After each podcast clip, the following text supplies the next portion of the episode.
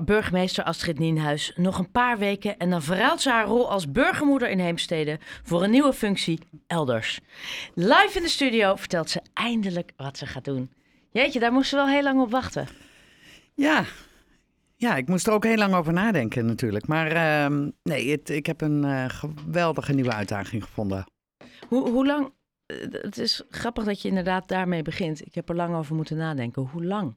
Hoe, hoe, hoe, kom je tot een keuze om te zeggen: ik stop met het een en ik ga over naar iets anders?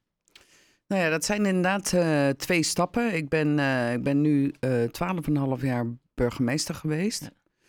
En dat is, eh, dat is niet iets wat je doet. Dat is een soort van jas die je aantrekt. Je bent het namelijk altijd en overal. En daar raak je ook aan gewend dat je dat eh, doet.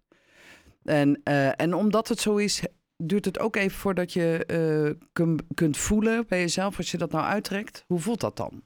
En wil je dan ergens anders die jas weer aantrekken? Ergens anders burgemeester Ja. worden? Of ga je toch iets anders doen? En eh, daar is gewoon tijd voor nodig. Dus ik heb wel ook eh, binnen het genootschap eh, van burgemeesters is er ook zo'n programma waar je aan mee kan doen. om echt even af te pellen van wat, wat vind je nou de echte leuke dingen? Waar zit je passie? Wat mis je nu in je vak? Maar wat vind je erg leuk? En eh, dat helpt ook om een beetje een keuze te maken om eh, wil je in het ambt blijven? Wil je dan ergens anders in het ambt zitten? Wil je dan kroonbenoemde burgemeester zijn of waarnemer? En dan word je vaak voor een tijdje ingevlogen, maar dan ben je ook weer een, een tijdje weg. Of ga je ook echt iets anders doen? En heb je verschillende opties eh, eh, over nagedacht? Ja, Dus, Ja. je hebt ook dus er was een mogelijkheid dat je ook ergens anders burgemeester had kunnen burgemeester zou worden. Ik heb eh, eh, ook eh, een aantal kabinetchefs en commissarissen laten weten dat ik ook wel in ben voor waarnemerschappen. En toen kwam deze uitdaging langs en toen dacht ik, ja, eigenlijk zit hier heel veel in van wat ik, wat ik zoek. Dus dacht ik, ja, ik ga toch solliciteren. En toen werd ik het ook. Nou ja, gooi hem er dan maar gelijk in. Ik word eh, directeur van het Instituut voor Veiligheid. En dat is eh, onderdeel van de Hogeschool van Utrecht. En eh, daar ben ik als directeur natuurlijk met het hele team aan, aan medewerkers verantwoordelijk voor de opleiding Veiligheidskunde aan de HBO-opleiding aan de Hogeschool Utrecht. En cybersecurity, dat was wel iets wat je heel hoog in het vaandel had staan als burgemeester. Dus laten we die heel even parkeren. Ja. Maar qua functie is het op zich iets heel anders. Ja, ik ben nog nooit ergens directeur geweest. Dus dat is inderdaad heel nieuw. Is dat dan Maar- ook gelijk spannend? Eh, ja, maar een leuke soort spanning. Eh, want eh, ja, doen wat je altijd al deed, of, of doen wat je al weet dat je kan, ehm, is misschien niet zo interessant. Ik vind het ook wel leuk om gewoon iets anders te kunnen doen. In, in andere wereld dan ik gewend ben, hoewel ik wel oorspronkelijk in het onderwijs ben begonnen. Ik was als student al eh, docent op de universiteit en daarna ook. Ehm, dus ik ga eigenlijk weer terug naar het onderwijs, zou je bijna kunnen zeggen. Eh, maar eh, een eindverantwoordelijkheid, ook voor personele kwesties, maar ook voor het programma en zo. Zoiets heb ik eigenlijk nog nooit gedaan. Maar ik weet natuurlijk inhoudelijk wel heel veel. En ik vind het superleuk om gewoon terug te gaan naar het werken met jongeren. En, eh, en, en ja, die jongeren ook te zien bloeien in het vak of enthousiast te zien. Of als ze dan niet enthousiast zijn, hoe kun je dan het programma aanpassen zodat je iets prikkelt, eh, waardoor ze weer enthousiast aan de gang gaan. Ja, dus ik vind dat wel erg leuk. ik kan me ook voorstellen, als we kijken naar het onderwijs, eh, zijn er heel veel uitdagingen. Dat denk ik ook. Is dat ook iets wat trekt? Nieuwe uitdagingen en ook de, de mogelijkheid om misschien dingen te veranderen, aan te passen of aan te kaarten? Nou ja, ik, eh, in ieder geval is onderdeel van de opdracht die ik heb, is het onderwijsprogramma goed tegen het licht houden en, eh, en te vernieuwen waar nodig. En dat, dat doe ik natuurlijk heel graag. Maar dat ga ik niet alleen bepalen natuurlijk. Dat, dat doe ik graag met de, met de studenten, maar misschien ook de oud-studenten. Maar ook eh, het werkveld. Dus je leidt mensen op voor, voor bepaalde functies, voor bepaalde bedrijven. Eh, misschien goed om ook na te vragen of, ehm, of dat nog steeds voldoet aan eh, wat zij eh, nodig hebben.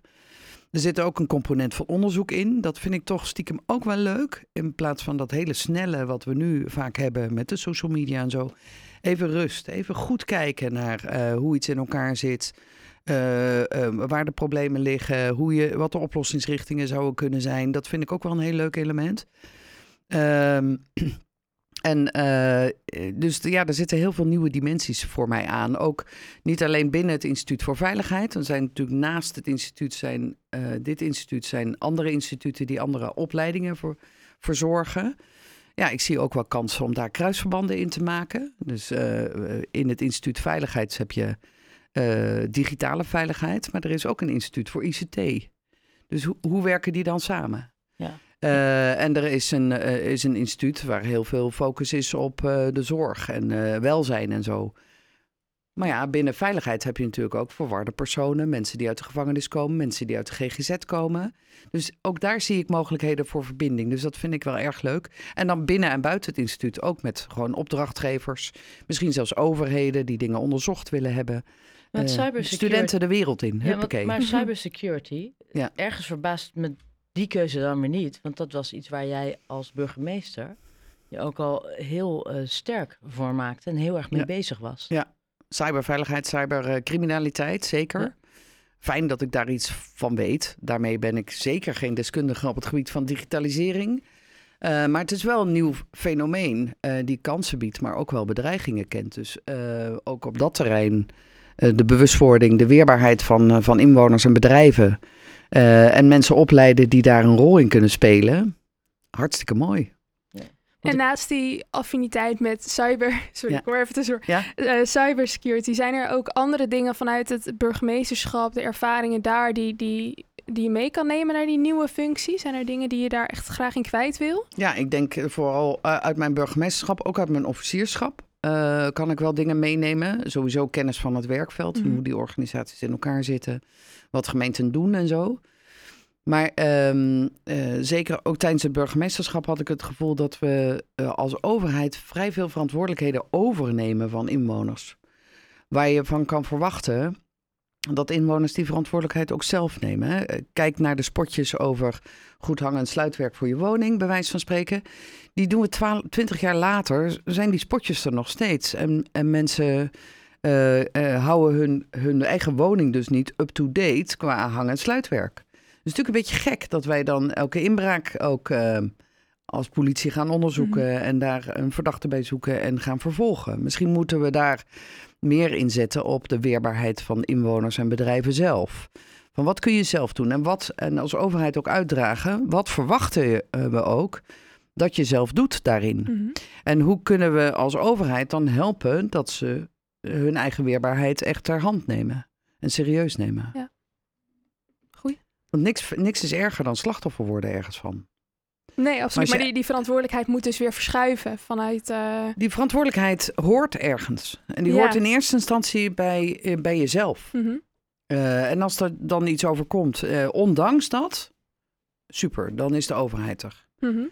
Maar als je je fiets bij de supermarkt zet en je zet hem niet op slot en je komt naar buiten en je fiets is weg, ja, sorry, maar eigen verantwoordelijkheid is ook nog zoiets. En ja. Het vervelende daarvan is namelijk als we met z'n allen zo slordig zijn dat je um, vanuit het perspectief van een crimineel um, um, misschien ook wel uh, uitlokt. Ja. Je trekt dan criminaliteit aan als, als bekend is dat mensen allemaal heel slordig zijn met hun uh, eigen bezittingen. Ja. ja. maar, dan ga ik toch een maar zeggen, terwijl ik niet te veel over Oh, cyber... Uh, Ja. ja, nee. We zijn allemaal... Hè, het is een heel logisch gevolg dat als je fiets niet op slot zet, dat die dan weg is. Ja. Maar cybercriminaliteit, zeker als we wat ouder zijn, ouderen die helemaal niet zo sterk zijn met het online bankieren, met alles wat nu online gebeurt, Ja. daar kan je dat tempo en, en, en de slinksheid van criminelen, cybercriminelen. Klopt. kan je ouderen van 70, ik weet niet of ik mijn moeder verantwoordelijk kan stellen voor nou man dat je daarin bent getrapt, want het is een trucje, je hebt het. De, Eens. Maar daar ben ik helemaal met je je- eens. Ja. Hè? Dus, eh, dus de systemen die wij gebruiken, of die veel gebruikt worden door inwoners, daar moet je ook aan de fabrikanten eisen stellen voor de veiligheid van de gebruiker. Hè, dus of het nou gaat over een sociaal platform of software die je gebruikt. eh, of eh, de aankoop van een computer, een laptop, eh, waar je ook meteen zo'n luikje bij levert, die je gewoon op, het, op de camera kan plakken. Dat soort dingen, dan vind ik wel dat je een, een basis eh, informatie over je eigen cyberveiligheid zeker moet meegeven.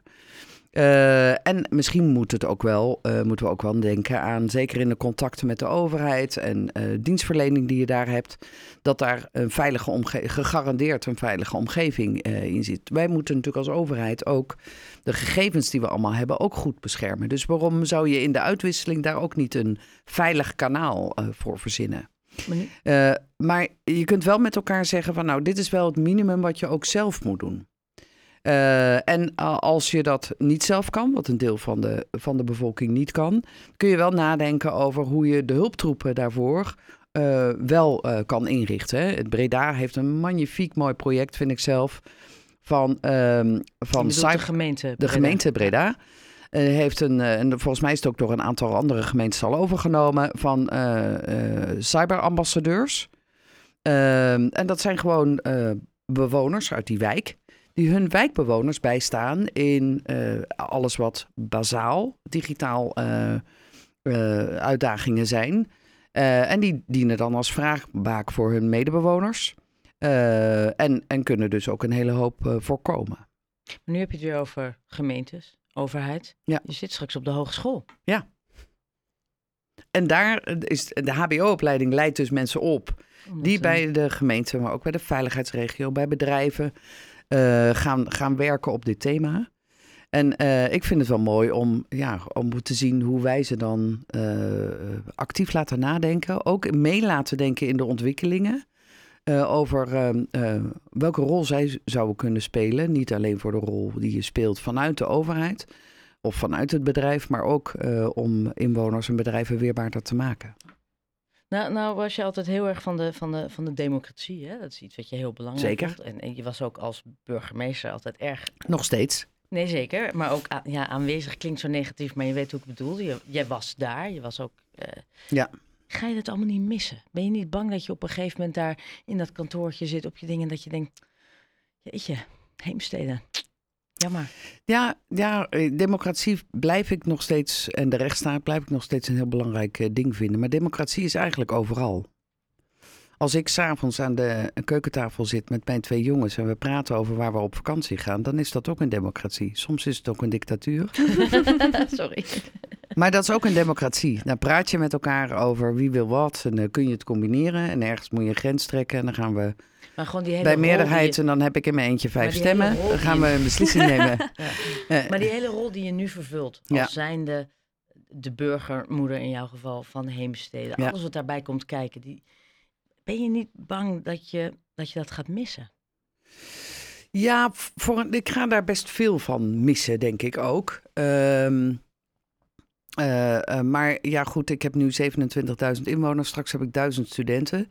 De kans dat ik die allemaal ken, wordt dan iets groter. Uh, want 27.000 inwoners kun je echt niet kennen. Um, dus je, je vervangt de ene familie, zeg maar, toch een beetje voor de andere. Um, nadenken en meedenken over democratie zal er bij mij nooit uitgaan.